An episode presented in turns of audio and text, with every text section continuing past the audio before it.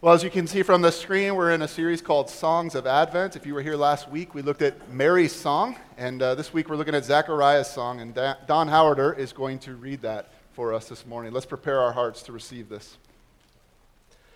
Praise be to the Lord, the God of Israel, because he has come to his people and redeemed them. He has raised up a horn of salvation for us in the house of his servant David, as he said through his holy prophets long ago salvation from our enemies and from the hand of all who hate us, to show mercy to our ancestors, and to remember his holy covenant, the oath he swore to our father Abraham, to rescue us from the hand of our enemies, and to enable us to serve him without fear in holiness and righteousness before him all our days. And you, my child, will be called a prophet of the Most High for you will go on before the Lord to prepare the way for him, to give his people the knowledge of salvation through the forgiveness of their sins, because of the tender mercy of our God, by which the rising sun will come to us from heaven to shine on those living in darkness and in the shadow of death, to guide our feet into the path of peace. This is the word of the Lord. Well, can you believe it's only 17 more days till Christmas? Uh, as I've uh, grown up, become an adult, uh, it seems like Christmas gets here so fast, but isn't it the complete opposite when we were kids? Uh, I remember we were one of those families that had one of those advent calendars with a piece of chocolate in it, and while the chocolate was great, I kept looking at the calendar going, oh my goodness, I have to do how many more of these before Christmas?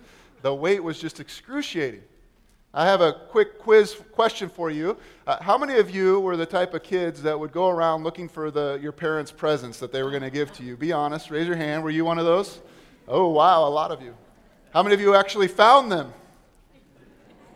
And now, for you really naughty people, how many of you actually got them out and played with them? Be- yes, look at that. Why? Because waiting for Christmas is hard as kids, isn't it? It seems like it'll never get here, but this morning in our series, as we prepare ourselves for Christmas, we're going to look at a person who didn't just have to wait 17 days.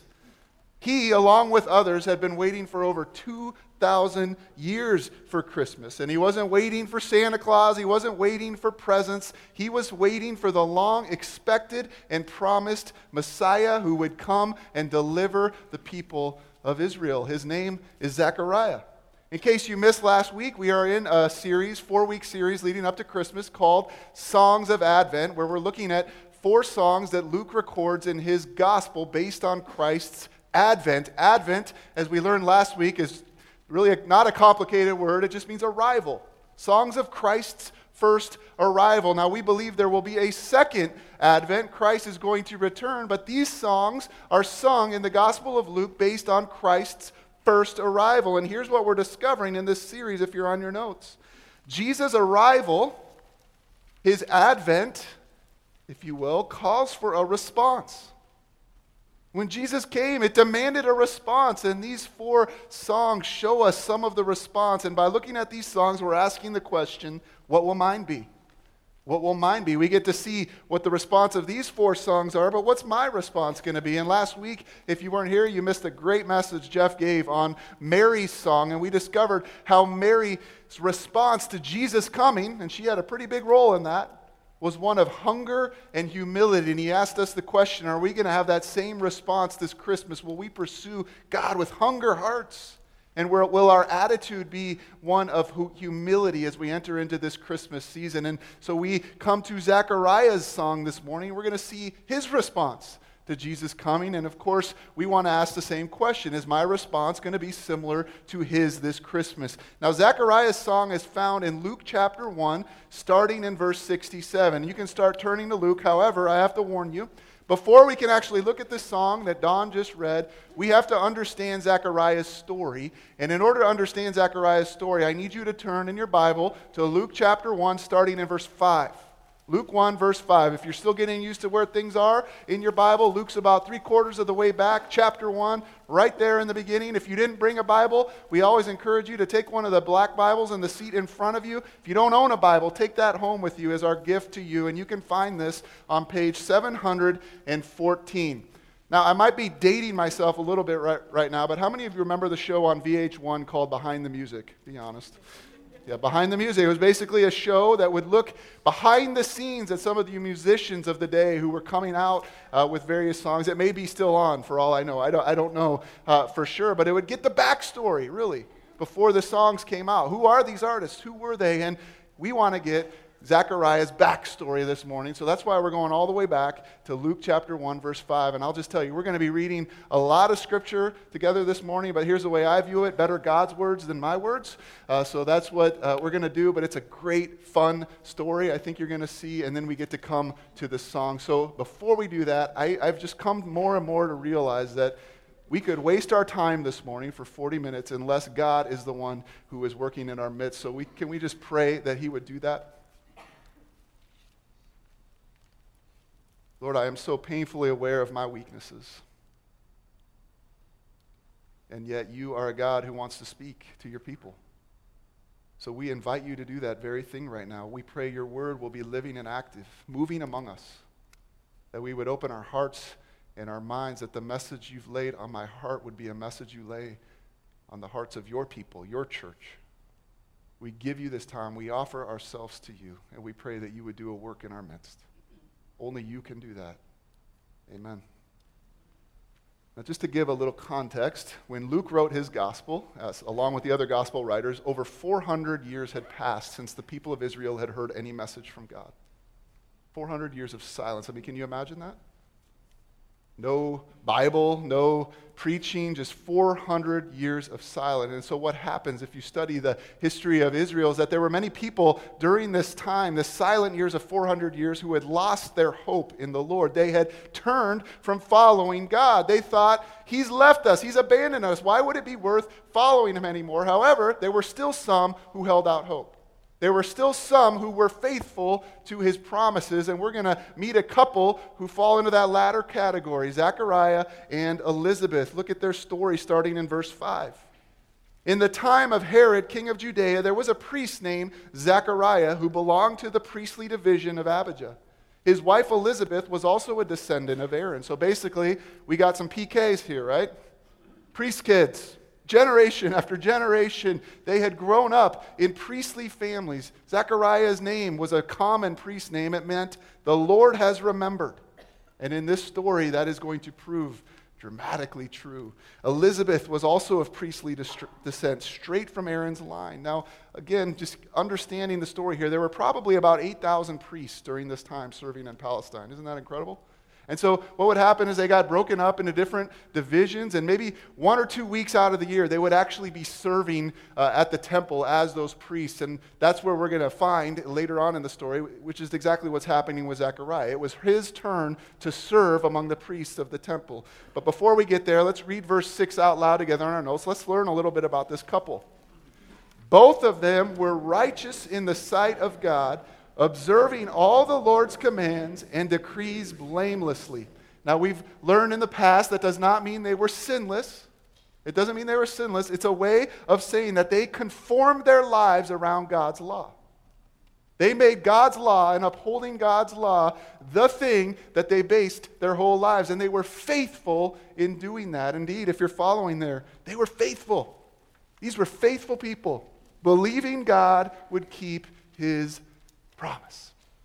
Believing God would keep his promise. Now, I've said the word promise quite a bit already this morning, and maybe you're wondering what promise would they possibly be holding out hope for? What are they being faithful to? And really, the main promise that the people of Israel held out to, there was a couple of them, but the main was, was the one God had given Abraham over 2,000 years before Zechariah came on the scene from Genesis chapter 12. You remember if you were here for the series on Abraham, we talked about this, but let's look at this promise God made to Abraham. I will make you into a great nation, and I will bless you. So far, so good. I mean, he did make Israel into a, a great nation, didn't he? he? He blessed Abraham. I will make your name great. Well, we still know his name 4,000 years er, later, so that one's good too. And you will be a blessing. I will bless those who bless you, and whoever curses you, I will curse you. You can see that play itself out, in the, especially in the first five books of the Old Testament. But then there's this, this one. And all peoples on earth will be blessed through you. Well, three out of four ain't bad. Because by this time, I'm sure Zechariah and Elizabeth weren't seeing the fruit of that, that all peoples on earth were going to be blessed through Abraham. And yet, they believed that would still be fulfilled. They held on to the promise that God had given to Abraham 2,000 years later. These are faithful people. Let me ask the question how's their faithfulness working out for them, you think? Verse six, 7. They were childless because Elizabeth was not able to conceive, and they were both very old.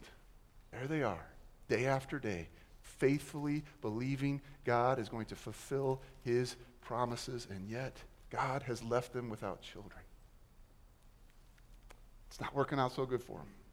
Now, today, um, infertility is still a real thing, a very painful thing. We have walked through different seasons with friends who have gone through that difficult, hard path.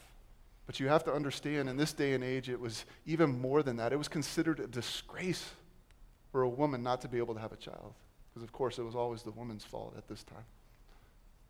In fact, many would teach that the reason a woman could not have a child during this time is because God was punishing them for some act of unrighteousness.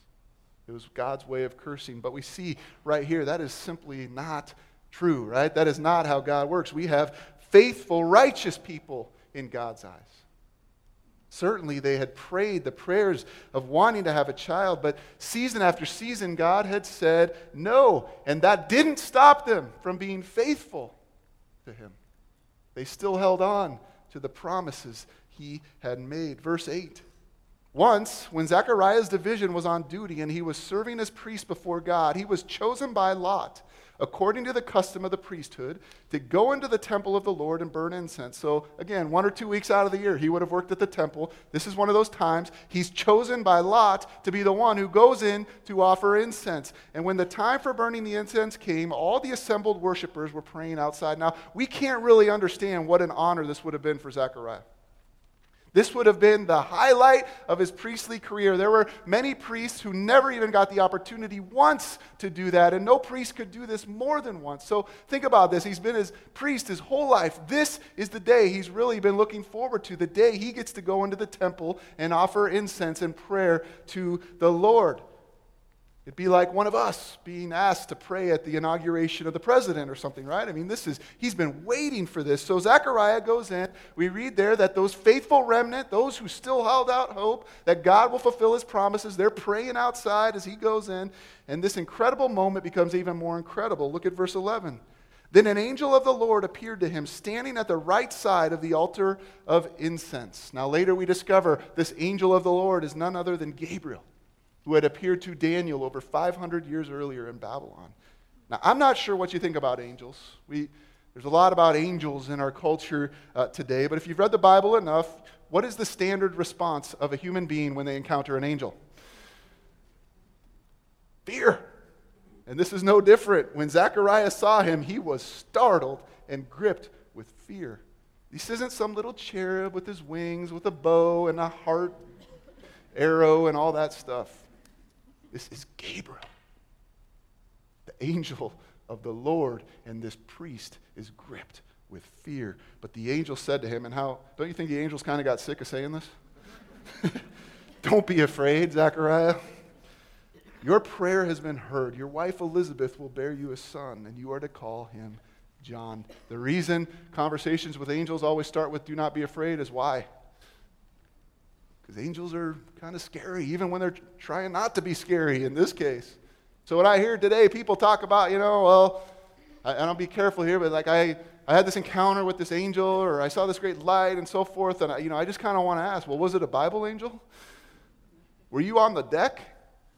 Were you in fear? Because even when they're not meaning to be scary, they're scary. I love how one pastor said, People say this to me all the time I want God to speak to me. And I ask them, are you sure?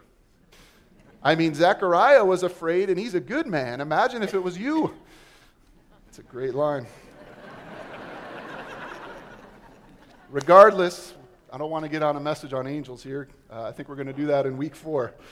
Just as he had done 500 years earlier with Daniel, Gabriel arrives telling Zechariah his prayer has been heard. Now, there's some debate actually about what prayer. We would assume it's the prayer that he and Elizabeth had been praying for year after year, right, for child. However, part of what the priest's duty would have been on this day when they went to go offer incense was to pray for the messianic redemption of Israel. That's what they did day after day. Lord, send your Savior, send your promised one. Now, here's what cool it doesn't really matter which prayer Gabriel's talking about, does it? Because they're going to be connected. They're going to be connected. If you're following on your notes, God will answer both the prayer for a child and the prayer for a Messiah. He'll answer two prayers in one. Zechariah and Elizabeth, you're going to have a child, and you are to name him John, which means God has been gracious, and what a fitting name for what's about to come. He has been gracious in their life, and he is about to be gracious to the promise he made to the people of Israel. Verse 14 He will be a joy and delight to you, and many will rejoice because of his birth. For he will be great in the sight of the Lord. He is never to take wine or other fermented drink, and he will be filled with the Holy Spirit even before he is born. This is unprecedented. He will bring back many of the people of Israel to the Lord their God, and he will go on before the Lord in the spirit and power of Elijah to turn the hearts of the parents to their children and the disobedient to the wisdom of the righteous, to make ready a people prepared for the Lord. In other words, this long prayed for son is going to play a major role in the redemption of Israel, in the return, in the coming of Messiah. He is going to bring people back. Remember, we talked about how some had left? They were, they were hopeless. They thought God had abandoned them. This son is going to have a role in bringing some of those people back and pointing them to the reality that God fulfills his promises and he's doing it this day and this time in the sending of Messiah. Waiting is over. The waiting is over. God has burst into the scene, and Zechariah is going to play a key part in all of it. The Lord has declared it. Now, don't look at the Bible because right now, would you not assume this is where the song of Zechariah is going to burst forth from his lips? I mean, can you imagine? The good news, his heart must just be filled with joy and gratitude. So we're going to get to that song right now, except it says in verse 18 Zechariah asked the angel, How can I be sure of this? I'm an old man and my wife is, and you got to love this. Talk about a diplomatic husband. Well along in years. That's great. If you're following there, Zechariah doesn't respond in a song of faith. that's what I would expect, right? No. He doubts. He doubts. He's like, listen, Gabe, we've been praying in our 20s, 30s, 40s. We gave up in our 50s. You expect me to believe this? You really expect me to believe this? Some people have said, How's this different from Mary? Well, Mary didn't doubt that it was going to happen. She just didn't know how it would happen because she was a virgin. Zechariah is doubting the fact that it's even going to happen. You see that in Zechariah's response to him later uh, in this story. Now, if you think about it, of anyone who shouldn't have doubted, it would be Zechariah, right? I mean, he would have known the scriptures from front to back. He would have known the story of Abraham and Sarah and how in their old age God blessed them with Isaac. And forget all that. Here he is on the greatest day of his life in the temple of the Lord where God's presence is set to dwell. God has sent an angel of the Lord to come and speak to him, and yet he still doubts. And he asks, How's this going to be? How's this going to be? And he he's asking for a sign, right? And I love these next words Gabriel says him in verses 19 and 20. The angel said to him, and I, I don't know, a little creative imagination right here. I don't know what you would picture Gabriel's face to be like right now, but I just think it's like dumbfounded, right? I'm Gabriel. Like, do you know who I am? I stand in the presence of God. I have come. I've been sent to speak to you and tell you this good news. And he basically goes on to say, You want a sign? This is going to happen. Here you go. And now you will be silent and not be able to speak until the day this happens because you did not believe my words, which will come true at their appointed time. Okay, you want a sign? You're not going to speak for the next nine months. Some have wondered what the greater miracle here is, right? Elizabeth having a baby in her old age or a preacher not speaking for nine months. I'll leave that up to you. The section finishes Meanwhile, the people were waiting for Zechariah and wondering why he had stayed so long in the temple. When he came out, he could not speak to them. They realized he had seen a vision in the temple, for he kept making signs to them, but remained unable to speak. When his time of service was completed, he returned home, and this, after this, his wife Elizabeth became pregnant and for five months remained in seclusion. The Lord has done this for me, she said. In these days, he has shown his favor and taken away my disgrace among the people. Now, skip ahead if you're still there to verse 57. Luke 1, verse 57. We're still behind the music here, still setting up his song. When it was time for Elizabeth to have her baby, she gave birth to a son. Her neighbors and relatives heard that the Lord had shown her great mercy, and they shared her joy. On the eighth day, which would, would have been the custom, they came to circumcise the child, and they were going to name him after his father Zechariah. But his mother spoke up and said, No, He's to be called John. Now, again, in our culture, we don't really see the significance of this, but it would have been assumed. I mean, it was assumed, as you can tell, that sons were named after their fathers or their grandfathers, and so they're just thinking it's going to be Big Zeke and Little Zeke. No question about it. But mom pipes up and says, No, his name's going to be John. And I don't know how seriously they take her, because in verse 61 it says, They said to her, There's no one among your relatives who has that name. What are you talking about? Then they made signs to his father to find out what he would like to name the child. He asked for a writing tablet, and to everyone's astonishment, he wrote, His name is John. Love that. This original disbelief in Gabriel's proclamation is replaced with faith, right? He doggedly insists, No, this is going to be my son's name. God said so. Verse 64. Immediately, his mouth was opened and his tongue set free, and he began to speak, praising God. And we're going to get to hear the words to that. All the neighbors were filled with awe, and throughout the hill country of Judea, people were talking about all these things. Everyone who heard this wondered about it, asking, What then is this child going to be? For the Lord's hand was with him.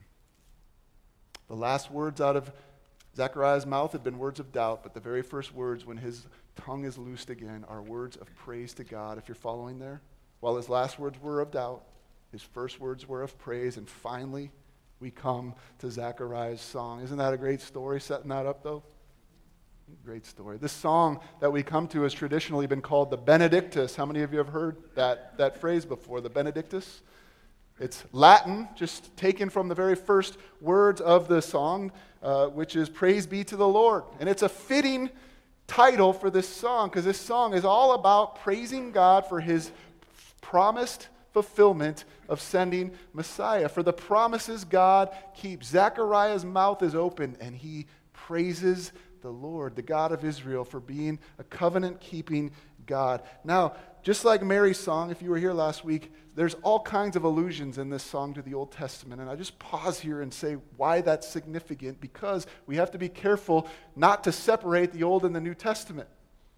It's all God's story. And Zechariah, the priest of the temple, understands right now, right here, in this moment of time, God is fulfilling the promises he had given the people 2,000 years ago. This is a continuation of God's story. He has interrupted human history and is sending a Savior, a Messiah.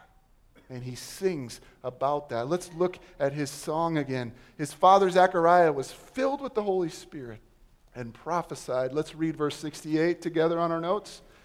Praise be to the Lord, the God of Israel, because he has come to his people and redeemed them. I'll continue.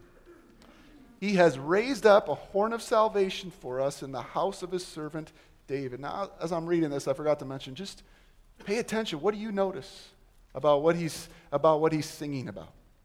As he said through his holy prophets of long ago, salvation from our enemies and from the hand of all who hate us, to show mercy to our ancestors and to remember his holy covenant, the oath he swore to our father Abraham to rescue us from the hand of our enemies, and to enable us to serve him without fear in holiness and righteousness before him all our days. And you, my child, will be called a prophet of the Most High, for you will go on before the Lord to prepare the way for him, to give his people the knowledge of salvation through the forgiveness of their sins, because of the tender mercy of our God, by which the rising sun, the day spring, some of your translations say, will come to us from heaven to shine on those living in darkness and in the shadow of death, to guide our feet in the path of peace. What a song.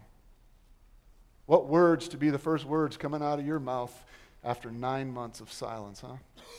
I noticed four things. I know there's a lot more, but I want to talk about four things I noticed from this song uh, this week that Zechariah specifically mentions, and you can follow on your notes here. Number one, I noticed it's about uh, Christ's arrival, his advent. It's all about Christ's arrival.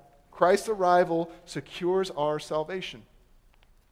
I mean, this song is all about salvation, right? You see it over and over and over again. Right there in the beginning, it says, He has come to us. He has come to us. That word literally means He has visited us personally.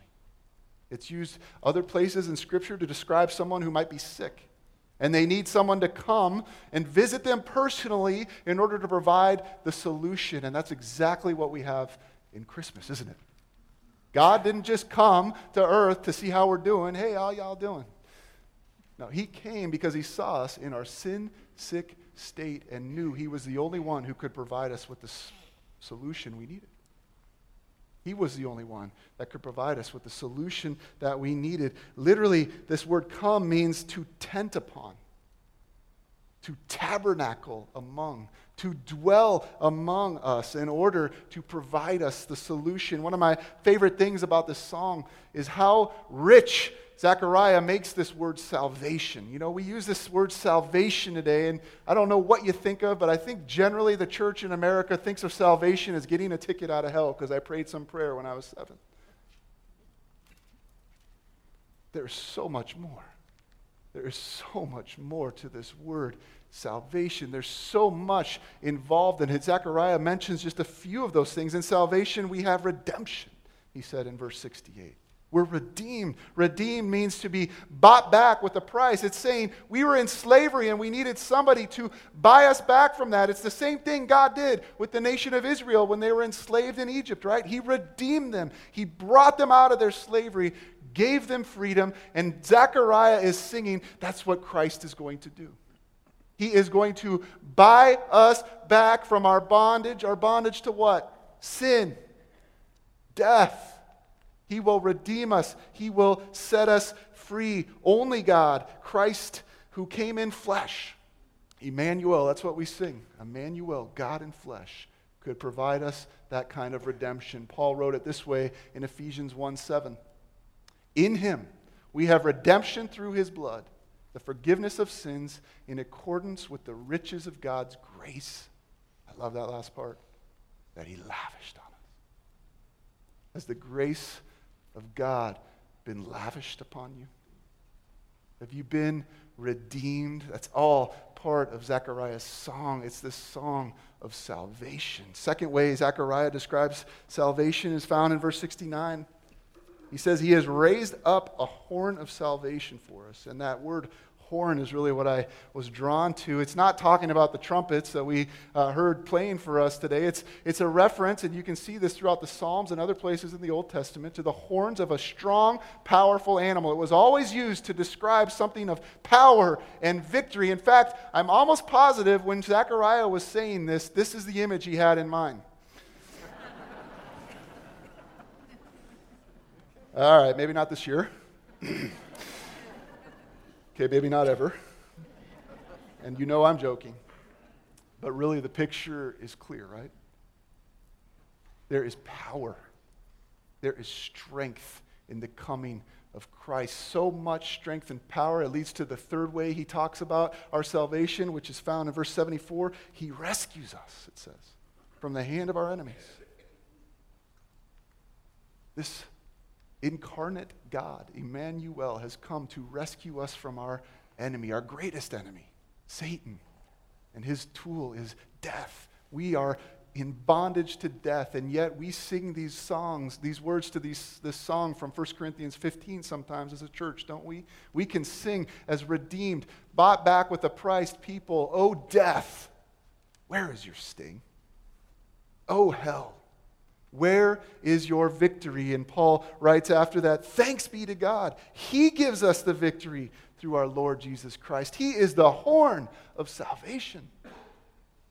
And in his power, In his blood, he has made a way for us to have access to God. Whatever we have done, whoever we are, no matter how heinous our sin, and listen, if you were just here for that Ten Commandments series, we've all fallen short.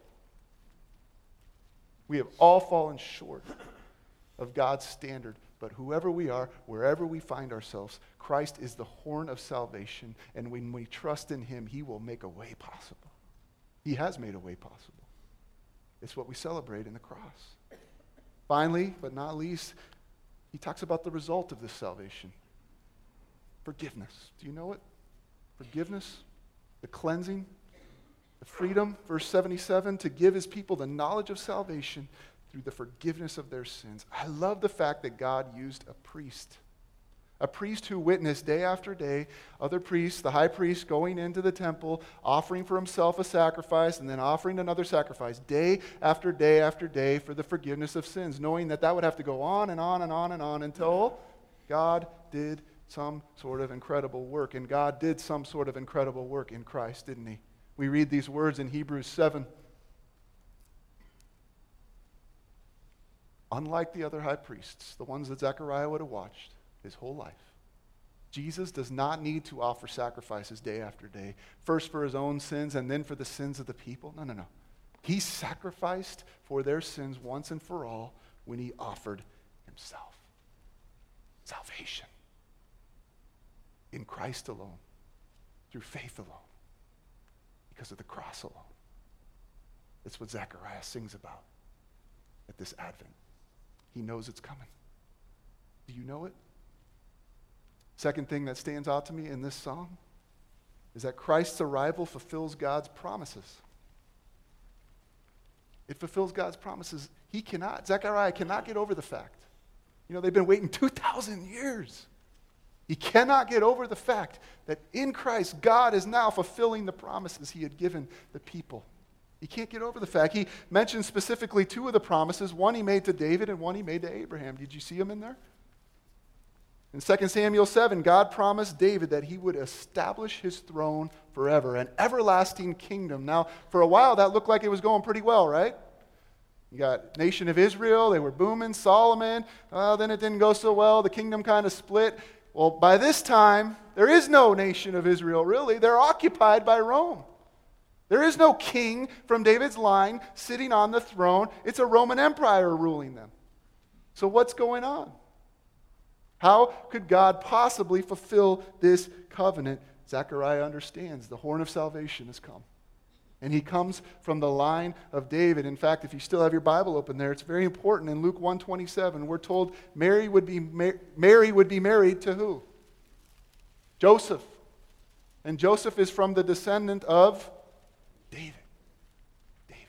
Now, here's what the people couldn't get is that Jesus' kingdom was going to be a little bit of a different kingdom than what they had hoped or imagined, right? It wasn't going to be like David's kingdom. And yet, as Christians, if you are in Christ here on Christmas, we celebrate the fact that he is still reigning as king today. Amen? He still sits on the throne of David. That's why we can say with Paul, would you read these words out loud with me up on the screen? 1 Timothy now to the King eternal, immortal, invisible, the only God, be honor and glory forever and ever. Not only does he fulfill David's covenant, he fulfills the covenant he made to Abraham, the one we already talked about, right? How are all nations really going to be blessed? How will Abraham's descendants be as numerous as the stars in the sky? If you are here in our series in Galatians, you know how. You are in Christ, you are a child of Abraham. You are part of the fulfillment of this scripture. You are the promise God gave to Abraham. We are his children. We are his descendants. And truly, we are as numerous as the stars of the sky. God is a God who keeps his promises. Some scholars have shown that over 300 Old Testament prophecies are fulfilled with the advent, the arrival of Christ. And Zechariah just mentions a couple of them, but the point is clear. Don't give up hope. Don't give up the faith. God will be faithful in fulfilling his promises. Number three, Zechariah sings about Christ's arrival gives us a purpose. Christ's arrival gives us a purpose. Again, this goes back to understanding what salvation is and what it isn't. It isn't a ticket, so we now sit here on church for an hour and 15 minutes, you know, checking this off of our list. Salvation always is going to transform us, right? It's always going to move us outward. It's always going to move us, as it said here in verses, I think it was uh, 74 and 75, into holiness, into righteousness, into Christ likeness. It always, always, always leads us into becoming more like Christ. And in, when we're transformed in that way, we're going to live like he lived. And how did Jesus live? The Son of Man came not to be served, but to serve. And as God's people, that's our purpose. We are given a purpose to serve, to offer our lives back to Him out of gratitude and love. We follow Jesus' example. And what a great example it was. Zechariah understands salvation is always going to lead to a response of offering our lives back to Him. But here's what I love He said it's not out of fear anymore. Are you giving your life to God out of fear? No, no, no. We have no fear if we are in Christ. We offer ourselves out of confidence now, out of gratitude, out of thanksgiving, out of joy for what He has done for us. It's our pleasure, if you will, to give Christ our lives. It's why Paul says in Romans 12:1, this is to be our lives. Let's read it out loud on our notes. Therefore, I urge you, brothers and sisters, in view of God's mercy, to offer your bodies as a living sacrifice, holy and pleasing to God. This is your true and proper worship. Listen, salvation doesn't just deliver you, it infuses you with purpose in life transformation, holiness, righteousness. Giving yourself away. Fourth thing Zechariah sings about is that Christ's arrival will be prepared by John. He's pretty stoked about that. Two verses to it, he sings joyfully about his son, and he says he's going to be a prophet of the Most High. He will prepare the way of the Lord, and he will preach forgiveness. Now, if you were here in our series on John's Gospel two years ago, and we looked at John the Baptist's life, did he do those things? He did them well. His whole life was about making himself second and making Christ first, right? He was all about pointing others to Christ. He was a prophet who prepared the way for people. His message was one of repentance, turn. You know, he's talking to these people who had lost hope, who were no longer faithful, saying to them, No, turn back to the Lord. He is faithful in fulfilling his covenant promises. And he did that well. And when Jesus burst onto the scene, he says, Behold, stop looking at me, the Lamb of God, who takes away the sin of the world. John was all about being second, not first, pointing people, preparing people for the coming of Christ. Now, I got to say something here. We're going to talk a little bit more about this, but John's call was absolutely, absolutely unique for his life, right? I mean, God had set him apart for a unique purpose, preparing people for the first advent of Christ. However, has the church been giving a similar call to prepare people for the second advent of Christ? I mean, Christ, uh, Advent again just means arrival. Christ has come. We celebrate that at Christmas. But we also remember there's going to be a day when he comes again. And God has called us as his people. Just like he did John the Baptist, uniquely for him, but for all of us who are in Christ to prepare the way. Prepare the way for the second coming of Jesus. So, as we close, let me ask four questions in relation to these four uh, things I noted. Number one, make this personal. Do I know his salvation? You might want to capitalize, circle, underline that word no. Because I'm not talking about do you know about Jesus? Did you learn all the Sunday school lessons when you were a kid, when your parents forced you to go to church? Do you know Scripture? Have you memorized the Bible? Do you know how to pray the right things when you're with other people? I'm not talking about whether you know about God. I'm talking about, in the same way that Zechariah used the word, has he made his tent in your life? Has he tabernacled in you? Have you been born again, John says? Have you been born again, renewed by the Holy Spirit who lives and dwells in you and pushes you towards transformation into Christ likeness? Do you know? Do you know the Lord. If you don't, if you're wondering what I'm talking about, it's why every Sunday we have people up front here.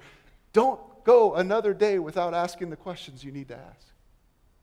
Let us talk to you. Let us pray with you. Let us talk to you about this amazing gift. Isn't Christmas about gifts? And the greatest gift we have been given is that we can know personally the Lord of the universe. Do you know him?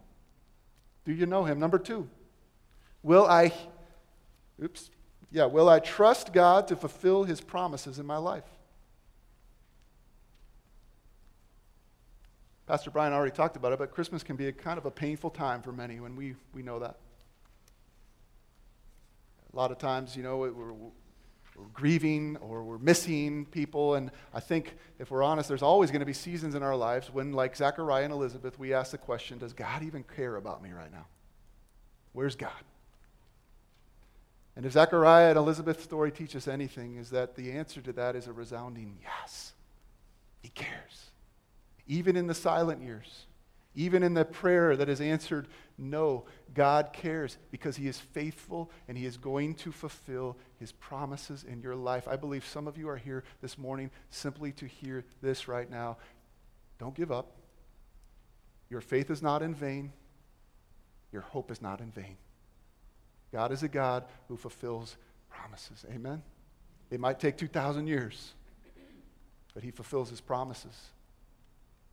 I love how this famous verse gets misquoted sometimes. Romans 8:28 says, "And we know that in all things, this is a promise God gives us, right? We know that in all things God works for the good of those who love him, who have been called according to his purpose." Now, what that does not say is that all things are going to be good.